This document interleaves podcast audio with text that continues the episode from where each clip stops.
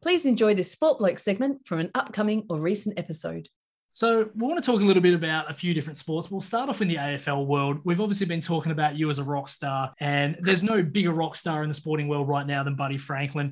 I mean, there were some oh. massive, massive performances over the weekend from the big forwards. You had Nick Larkey kick six, Mitchell Lewis, Charlie Curnow, and Isaac Heaney all kicked five, and a whole mm. bunch of other guys kicked four. But as we said, Buddy Franklin, his fourth was probably the most crazy spectacle oh, you'll see all brilliant. season. Thousands and thousands of people flooding the ground. I mean, oh. I'll, I'll, throw it over to you two. What, what were your thoughts on it? Good for the game. Isn't it? Seeing the forwards bag big hauls again. You know, it feels like it's been a while since we've had like, you know, six goals, five goals, five goals. Like, this is good. This is that old, the number of the beast coming back again. Six, six, six. it is. know? It's, it's giving them a, a bit more, a bit more run, a bit more freedom out there.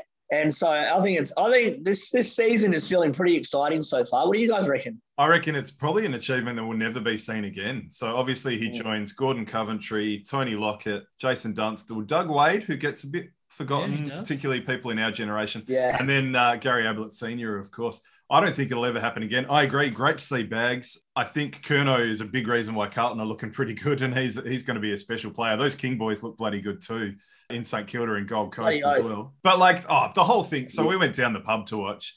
And I'm so glad we did because the energy was which which, which, pub which where you at? Uh, the Inglewood Tavern, which is kind of our local oh. watering hole. Oh, it's great there. It's yeah, awesome. Oh, it's my favourite pub in Perth. Spend, and, spends more time yeah. at, at the pub there than he does here. we happened to sit next to some Sydney fans, which was great as well because I'm a Swannies fan. But I just loved like every time Buddy touched the ball, even if he were like on the wing and couldn't have kicked a goal within two or three kicks, there was still this like anticipation and just this feeling. And I, I, think once he kicked that third one, you knew it was happening. It was good the Swans oh, got out you? to that early lead. Yeah, because yeah, yeah, yeah. basically what I said, what I said to my girlfriend and her friend, or our friend, like, okay, we got to get out to about a five goal lead, and then it can become all about Buddy. And it basically followed the blueprint. That's basically exactly what happened. And once he kicked Amazing. that third one, once he kicked that third one, I turned to them and I said, he might do it this quarter. Now, he didn't in the end. It wasn't until the fourth quarter. But after the yep. third one, I knew it was happening. And everyone else knew it was happening too, because people were sitting on the fence. Like, they weren't even standing behind it. They were literally legs dangling over the fence. There were people in the back line running onto the field before it even finished his follow through. So it's oh. lucky it did go oh. through in that regard. Hmm. Yeah.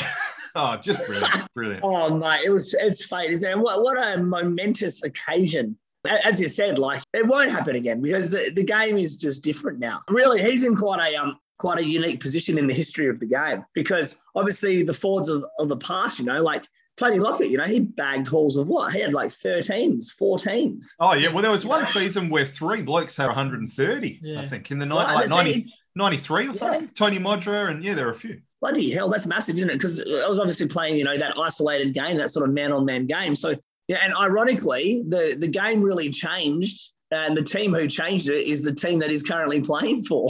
Yeah, in many ways, with the flooding and the that blue collar. Yeah, with the flooding yeah, and just yeah, more yeah, a defensive game. So, but you're right, mate. The seeing just the crowd running, and isn't it amazing? Like it's okay. Buddy bags his thousandth goal, right? So he hits he hits the thousand, he hits the millennia, and then the narratives and the stories that are born from that moment. You know, like it's it's his moment. He's the catalyst and then the crowd, and there's all these little side stories that have emerged from this moment. It's the just... lady scattering her mum's ashes. What the fuck was going on? It's like births, deaths, and marriages. There was a proposal. There was like just about the only thing missing was was literally someone giving birth and calling him buddy. it's just amazing. The wallet story was Zach Tuohy. Yeah, yes, yeah, the yeah. wallet. Yeah, yeah. yeah. yeah, he, he wallet and keys he drops, and uh, yeah, and, and Zach Tuohy followed him into the crowd.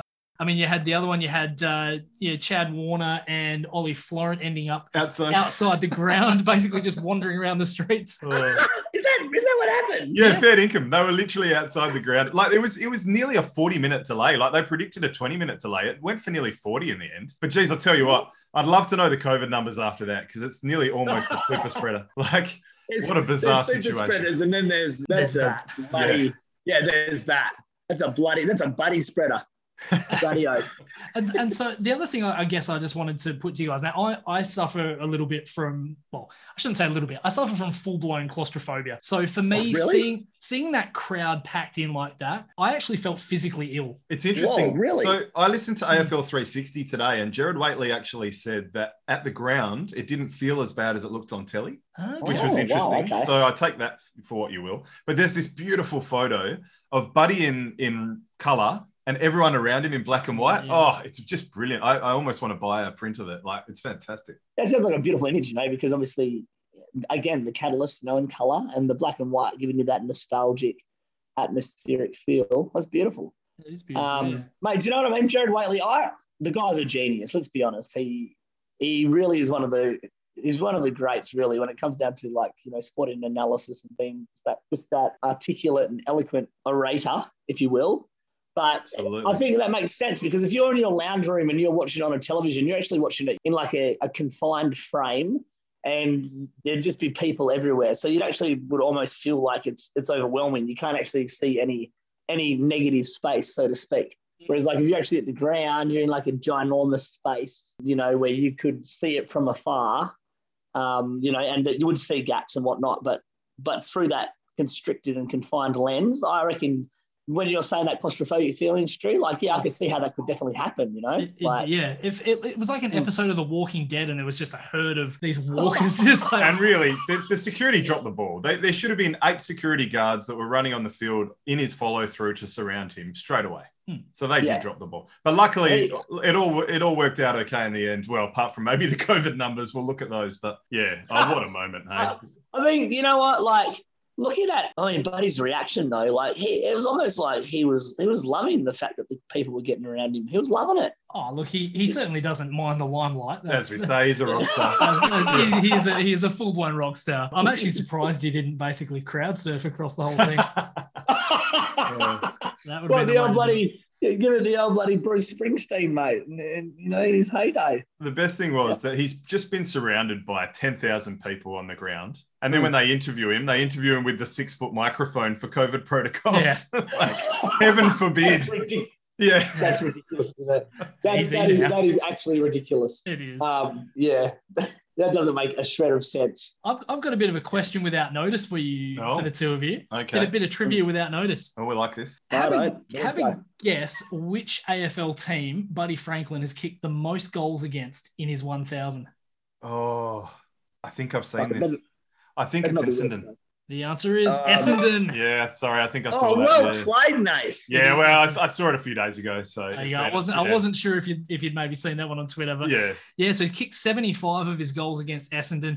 Uh, the Oh. bottom three, if for anyone who's interested, Melbourne with 43, Gold Coast Yeah. and GWS. Hawthorn with 26. Oh, Good- well, because he Oh, played for them. yeah. Yeah. And uh, yeah, Gold Coast Oh, with yeah. 25. So yeah, he's actually kicked quite a few against GWS. There you go. I guess the Sydney Derby Wow. twice a year. Yeah. Hmm. So there you go. Yeah, that makes sense. That makes sense. Yeah. Oh, mate, Essendon, mate, hang your head in shame. You know what? The Bombers, they have started this year like they start every year. It's been very demoralising from from an Essendon fan's perspective, wouldn't it? There's a Twitter account that shows the last how many days it's been since the last time they made a final. It's a lot. Or one, one. You're one. Sorry, yeah, One, one. yeah. Yeah, yeah. It's been it's been a while. I think I thought they were actually okay against Brisbane. They just like they They're started, not tagging. They started really well, but Yeah, then they, Neale. yeah, they let Lachie Neale off the, the leash with 41 touches and a couple of goals, and that's your that's your ball game. You know, six goals in a row. I think it was in the second quarter, and I think they kicked Ugh. another six in the God. third. I mean, they're just yeah. it When, just when- seems like they they they, they lack some heart. You know, they they're not they're, they're not putting in the one percenters. You know, how badly do you want it? Well, it's funny you say that. One of the big things that came out of that game was one of the defenders, I can't remember his bloody name or who it was, but one of the defenders running in to try and sort of tap a ball through for a rush behind. And he's basically sauntered behind this ball and it's beaten him over the line and Goal. gone through for a goal. Oh man. So the fact that well, he's sauntering, he's sauntering behind, what, Yeah. like ushering, ushering it along. But What's he yeah, doing? Why isn't basically, he fucking, it's why isn't he hitting the taking him for a walk, basically. It was ridiculous. Oh. He's got it on an air lead. now, speak, speaking of ridiculous, we should probably move on to we uh, got to talk about your team. to our mob, mate, the uh, the West Coast Eagles. Have you ever seen more outs in a t- from a team, 14 outs. And then someone got injured in the warm ups. And then Jackson Nelson gets Yeah. injured in the warm ups. Yeah, and then was an old mate walking back, and they're like, "Hey, do you, can you suit up for us?" Yeah, yeah, exactly. It was, who was that? It was like Aaron Black or something. One of, one of those guys. And oh yeah, my god! Do you know what? Get fucked. Get fucked.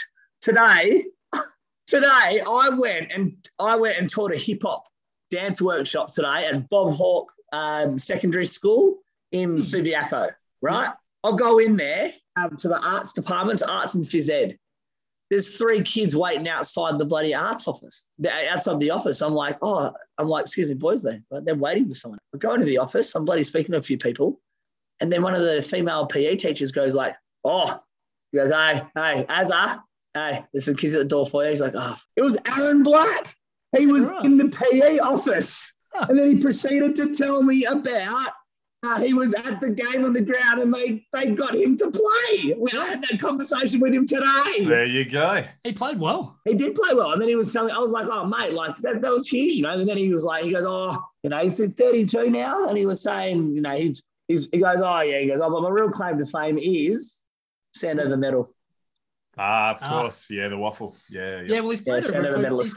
he's, he's played over 200 games in the waffle. And yeah, to see him and also Declan Mountford kick goals in their first game. I mean, there is a chance that one or both of those guys could become the fifth or sixth player in Eagles history to kick a goal in their one and only appearance for the club. So, uh, I mean, I'm hoping It's not. amazing. Yeah, And, and, I, and, I, and I love, once again, I love the breadth of your research. Look, Twitter is a, a very fine beast. It, it comes up with some some pretty crazy Oh, stuff. it- that's great stuff. but yeah, I, look- I forgot a great stat on the on the thousand goal kickers. Actually, can I Oh, mention that? yeah, yeah, you can throw it in there. Throw it in. Yeah, yeah So- just, you know. Peter Russo actually played with three of the blokes in the thousand club. Oh yeah, Gary Ablett Senior in 1982, Jason Dunstall from 85 to 88, and Plugger Lockett 89 90. Fancy, What? there's only been six in history, and one bloke played with three, of them. Yeah. Wow. He's played with over half of the dudes in history of kicked the millennia. Yes. That's remarkable. That is impressive.